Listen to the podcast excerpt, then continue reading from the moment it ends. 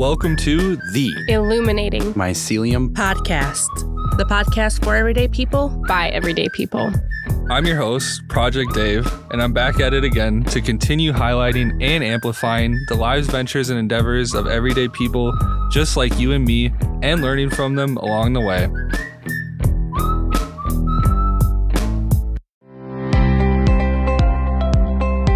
When talking about everyday people and their stories, we can't help but talk about all their hard work. So grab a cup of coffee. I often think about what fuels a lot of these everyday folks, as well as what sustains me personally. Coffee certainly helps, but it can't just be any coffee. It's gotta be coffee made by everyday people for everyday people. The kind that when you brew it in a pot, it kind of just draws everyone to the kitchen and they're sniffing that aroma. Our beans are sourced from small businesses in the heart of the Appalachia. My personal favorite, the Route 39 blend from Lexington Roasters, is a Forbes top-ranked coffee. You can also check the notes on each blend to determine flavor profiles, shipping, and more. Beans are roasted on a weekly basis to ensure freshness. So if you're looking for some extra fuel to aid you in your everyday lives, ventures, and endeavors, go to thegrindbluefield.com/shop-coffee-roast or click the link in the description to pick out your next coffee beans and brew a pot of happiness. The grind never stops. How you guys doing today? Oh, good. It's our rest day, so we're really good. That's awesome. I'm glad I caught you on a good time. Yeah, this is perfect. All right. Well, thanks for coming on the podcast and telling us more about yourselves. Yeah, we're glad to be guests on your show. It's exciting. Thank you. Thank you. All right. So first question I have for you guys is in regards to your background. Zach, I don't know much about your background, but if each of you guys want to answer, that's cool. Where did each of you guys grow up and what was it like? Sure. I grew up in Kansas City, Missouri. And I was there for, most of my childhood. And it was, I don't know how to, I guess I grew up in a very poor area. So I didn't experience much of the city until I grew up. I was very much attuned to living in the ghetto, I guess. Yeah. So, but Kansas City is my home and I love it and I love returning back to it. So awesome. And Carissa, I know you grew up mostly in South Dakota, right? Yeah, kind of all over the Midwest, but mainly South Dakota's home, I would say. So Wisconsin, Minnesota, a little bit, Chicago for a couple of years, but yeah, South Dakota is home for me. And I'm sure you're glad to be living back home now. I'm sure that's nice.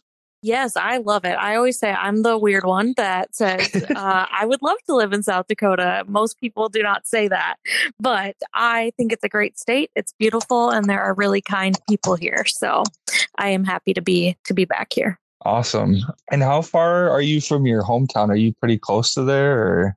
I am. I'm only about an hour and a half away from there. So we don't go back too often because I don't really have any connections left there, but we've gone a couple times since we've been here. Gotcha. All right. Sounds good. And how did you guys transition to where you are today? So do you mean in our positions or in this, like right now in South Dakota? Oh, maybe a little bit of both, if that's okay. Sure. So I was attending medical school in Kansas City, and Chris and I had just met, and I just felt like medical school wasn't the thing for me, I guess. So a job opened up within the Salvation Army, and I took it, and I didn't really look back after that. So, and then of course, Chris and I kind of developed a relationship. So that's where that came from. And then you want to answer the other part? To how we got here. Yeah. So with the Salvation Army, it's very military-like in the sense that they can kind of just up and move you whenever they want to. So we ended up in South Dakota because Zach had finished his schooling at the Salvation Army Seminary, and they decided that Watertown, South Dakota was the place that they could use us best. And so we've been here now. We're going on our fourth year here now, and we absolutely love it. We're not ready for the next move. We don't know when that will be. Like I said, Salvation Army just can call you at any time and say, we need you in a different location. So that's how we ended up here. Gotcha. Well, I hope you guys are able to stay there for a while. Yes, we hope so too.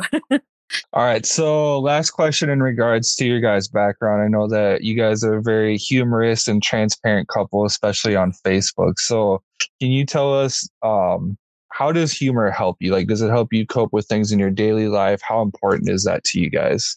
I think, I mean, even with like, I don't know, that's a tough one, especially in this year. But I think like even amidst like this pandemic, we've just learned like we have to laugh or else it's really just going to be awful and terrible and no fun at all, I guess. So like even on the hard days when it's just like terrible, no good, very bad days, and we're mad at each other, like we still just have to laugh, and like we have to try and make each other laugh. And even when we don't want to laugh at each other, at least trying to get the other to crack a smile is good. So I don't know, is that Chrissy? Yeah, that's good. Yeah. I feel that. I like that. All right, cool.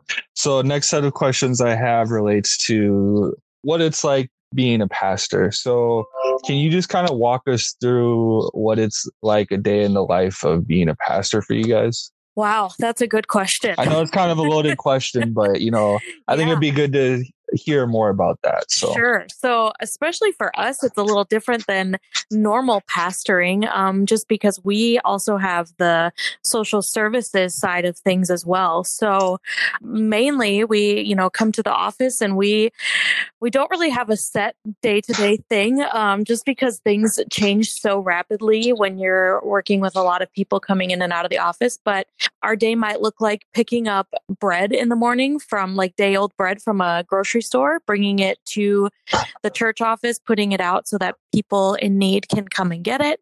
It would look like working on business emails and phone calls, whether that be property issues or maintenance type things, or sometimes it's having to clean the bathroom if we don't have someone there to help clean. It looks like working on things for Sunday morning. So we try to take Tuesday mornings to work on our sermons for Sunday, or on Thursdays, we work on the program outline for a Sunday morning. Right now, it's a little different because we have to do recording now. So we have to set up our little backdrop and get the microphone set up and the lights and all of that extra things to do, as well as just checking in with church people, whether that's texting them or messaging them or calling them or sending a letter. It really is just, it's day by day. It's literally different every day. Like we never have the same day twice. We also run a thrift store. Yes. So that takes up kind of a portion of our time.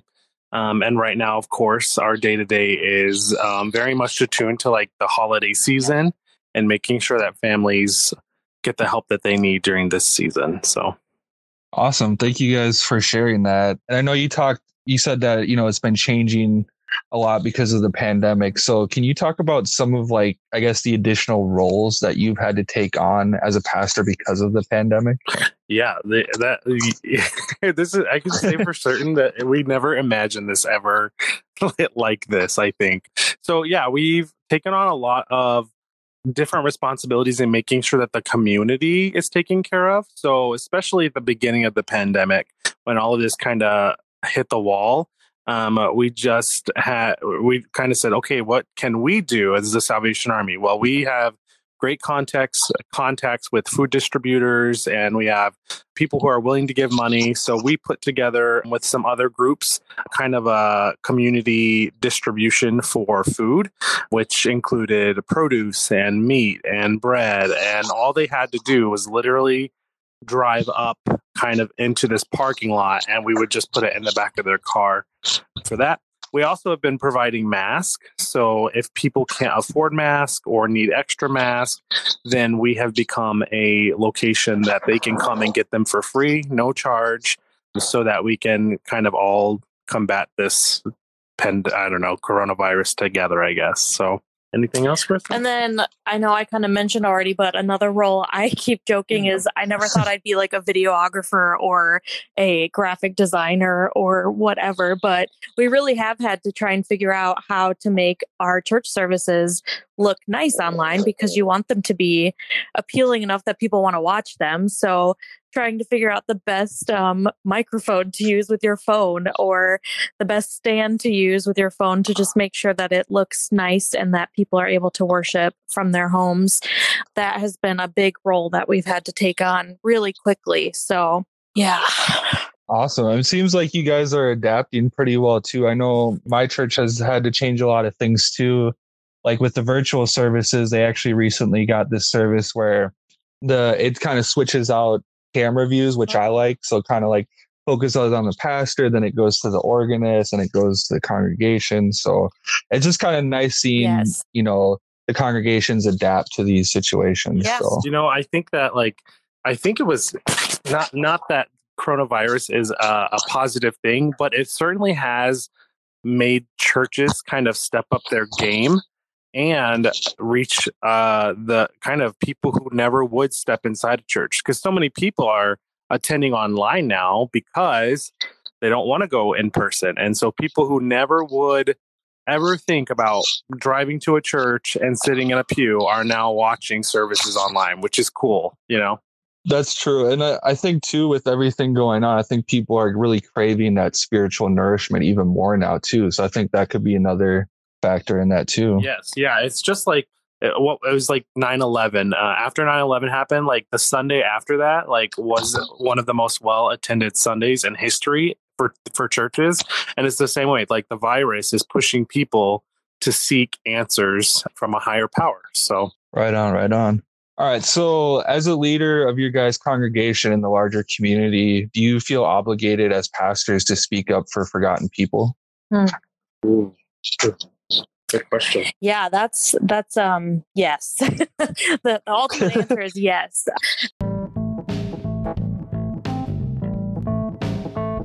You're listening to the Illuminating Mycelium Podcast. If you're enjoying the show, you should come check out all of our fresh new merchandise and apparel that just dropped on our store.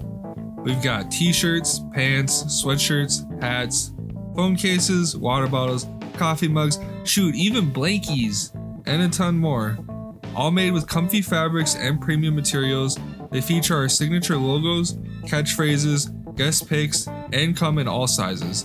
Now shipping nationwide right to your doorstep. Just go to illuminatingmyceliumpodcast.com or click the link in the description to pick out your next gear and become the mycelium.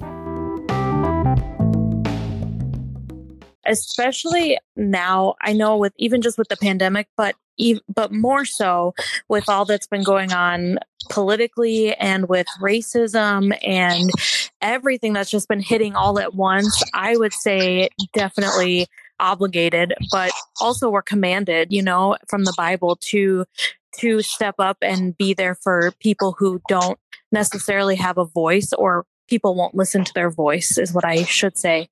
And I know for us, the Salvation Army has really been taking that role very seriously and making us look more deeply into that. I'm part of a task force right now for South Dakota, Nebraska, and Iowa to just talk about how can we better speak up for the forgotten ones, and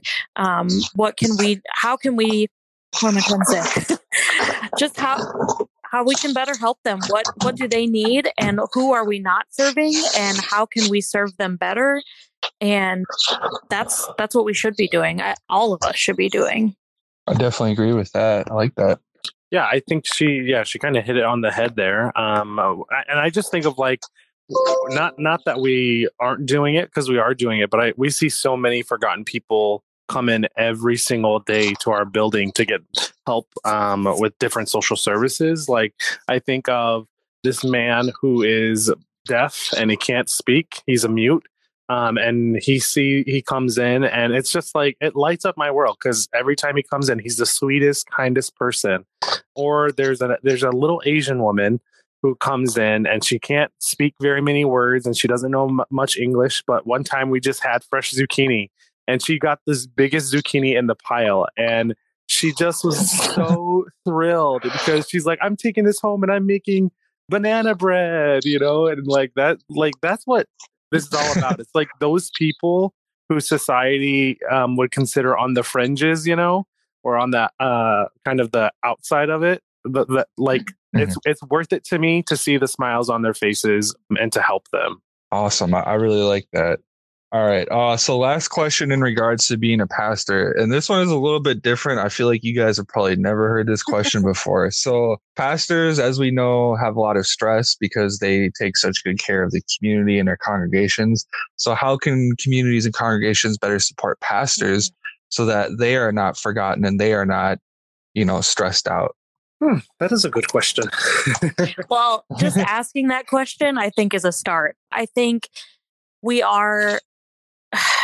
there's an expectation of us, which there should be, of you know, what we should do and whatever. But I think we have to remember that pastors are people too. You know, we do our best to take care of ourselves, but we also are trying to live up to these expectations of people, and we're not always going to fulfill those. And just like people aren't going to fulfill our expectations either from the other end of that. But I think just the recognition of, you know, saying, hey, what can we do for you? What can we help with? Just maybe stepping up and saying, hey, I can do this one task for you once a week. And that makes all the difference because it just takes a little bit of the load off of our shoulders. But just asking that question, I think, is a great start. Yeah, I don't even need to answer. I think she's right. The best question to ask your pastor is, what can I help with? And I don't say that for pity, but we do carry a heavy load. And so when things don't have people to do, we are the ones that do it. So if we don't have a janitor, we are the ones cleaning the bathroom. And it's not for us to complain about. We don't complain about it. We just do it. And we're not gonna, you know, brag about it that we clean the bathroom or anything, but we do. When the job is not filled, it is our job to fill that. And so that's what we do. And we hope that people will come alongside us and kind of help us with those things, I think. So how can I help? It's a good place to start, I think. Okay. Yeah, I definitely understand that. And I think one way to kind of frame it in a good perspective is that by them helping you, they're not just helping you guys, they're helping the mission and they're helping the church as a whole, because like you said, you guys are the ones that run the entire thing. Right. So yep. Awesome. All right. Well, enough about being a pastor. We've got Christmas coming up here. So Merry Christmas to you both. Just want to say that. How have your guys' plans changed this year with COVID for Christmas? I guess, first, do you want to? So because we are so busy during the season, we always like to take the time off after Christmas. And usually we take Christmas Day for just ourselves. And right now that means just Zach and I. In the future, it'll be children too. But we just take that day to enjoy our... And Ruger, of course. Yes, he's got to have... Gotta have Christmas too. So yeah, we just take that day for ourselves. And then usually we try to go to, for David and I, it would be our grandma and grandpa's house and see the family there. But of course, with everything going on this year and just to keep everyone safe, we have decided we're just going to stay home, which is really sad to think about. Especially, I know for you, David, too, we know that our grandparents are getting older and oh, no, he said enough about being pastors.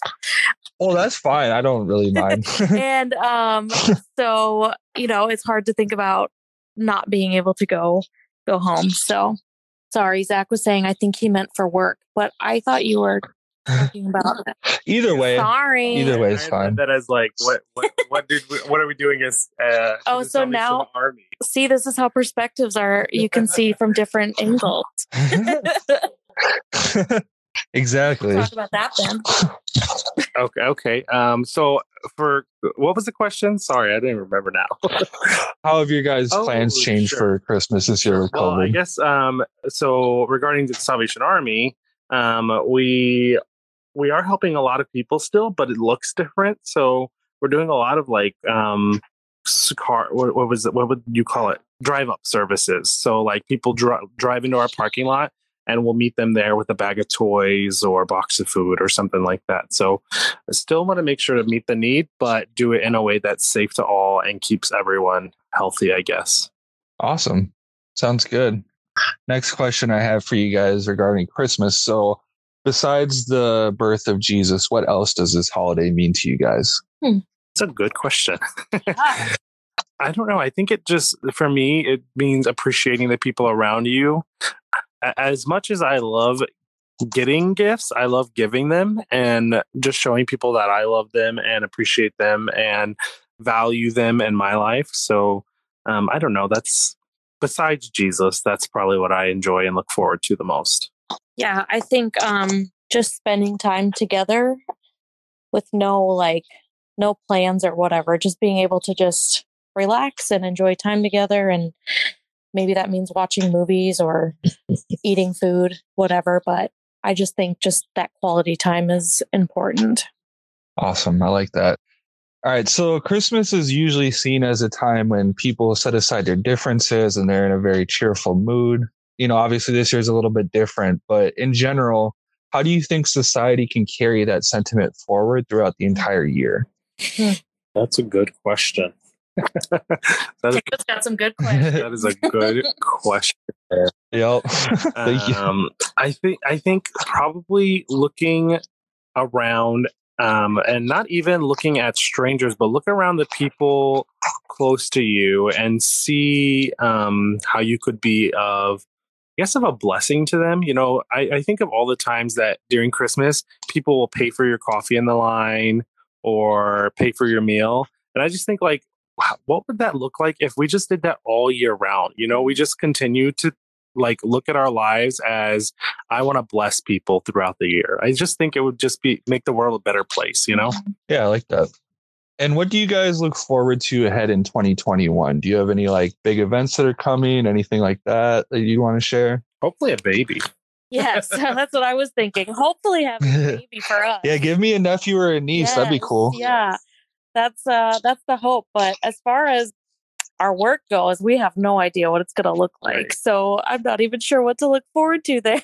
Yeah, the hard part is looking. I mean, we want to look forward to 2021, but now it's like, just trying to get through month to month to make sure that we all stay healthy, that we are serving people.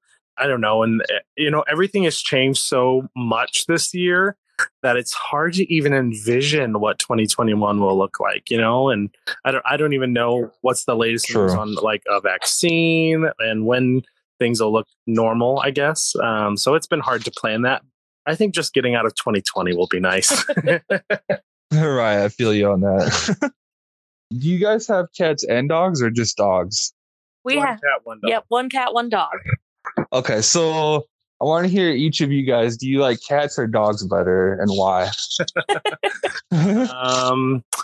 I like dogs just because they don't put their butts in our faces, which our cat likes to do.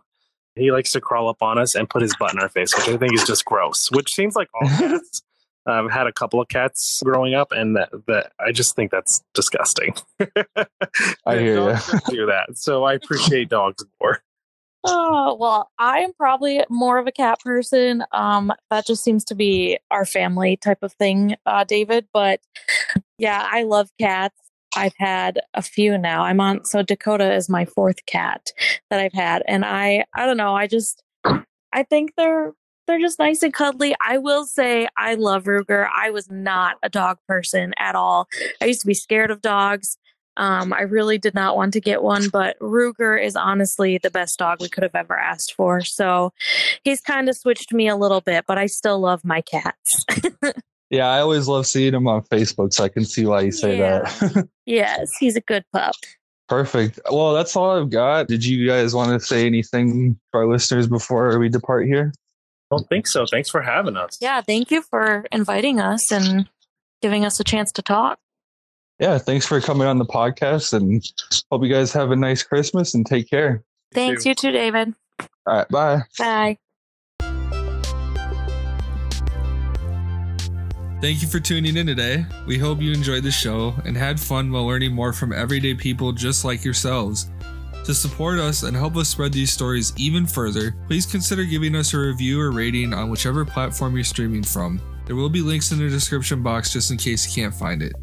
And for more news and all things everyday people, join our newsletter by going to our website. By joining, you'll also gain exclusive offers and discounts on Illuminating Mycelium merchandise and apparel from our store. Just go to illuminatingmyceliumpodcast.com or click the link in the description and become the Mycelium.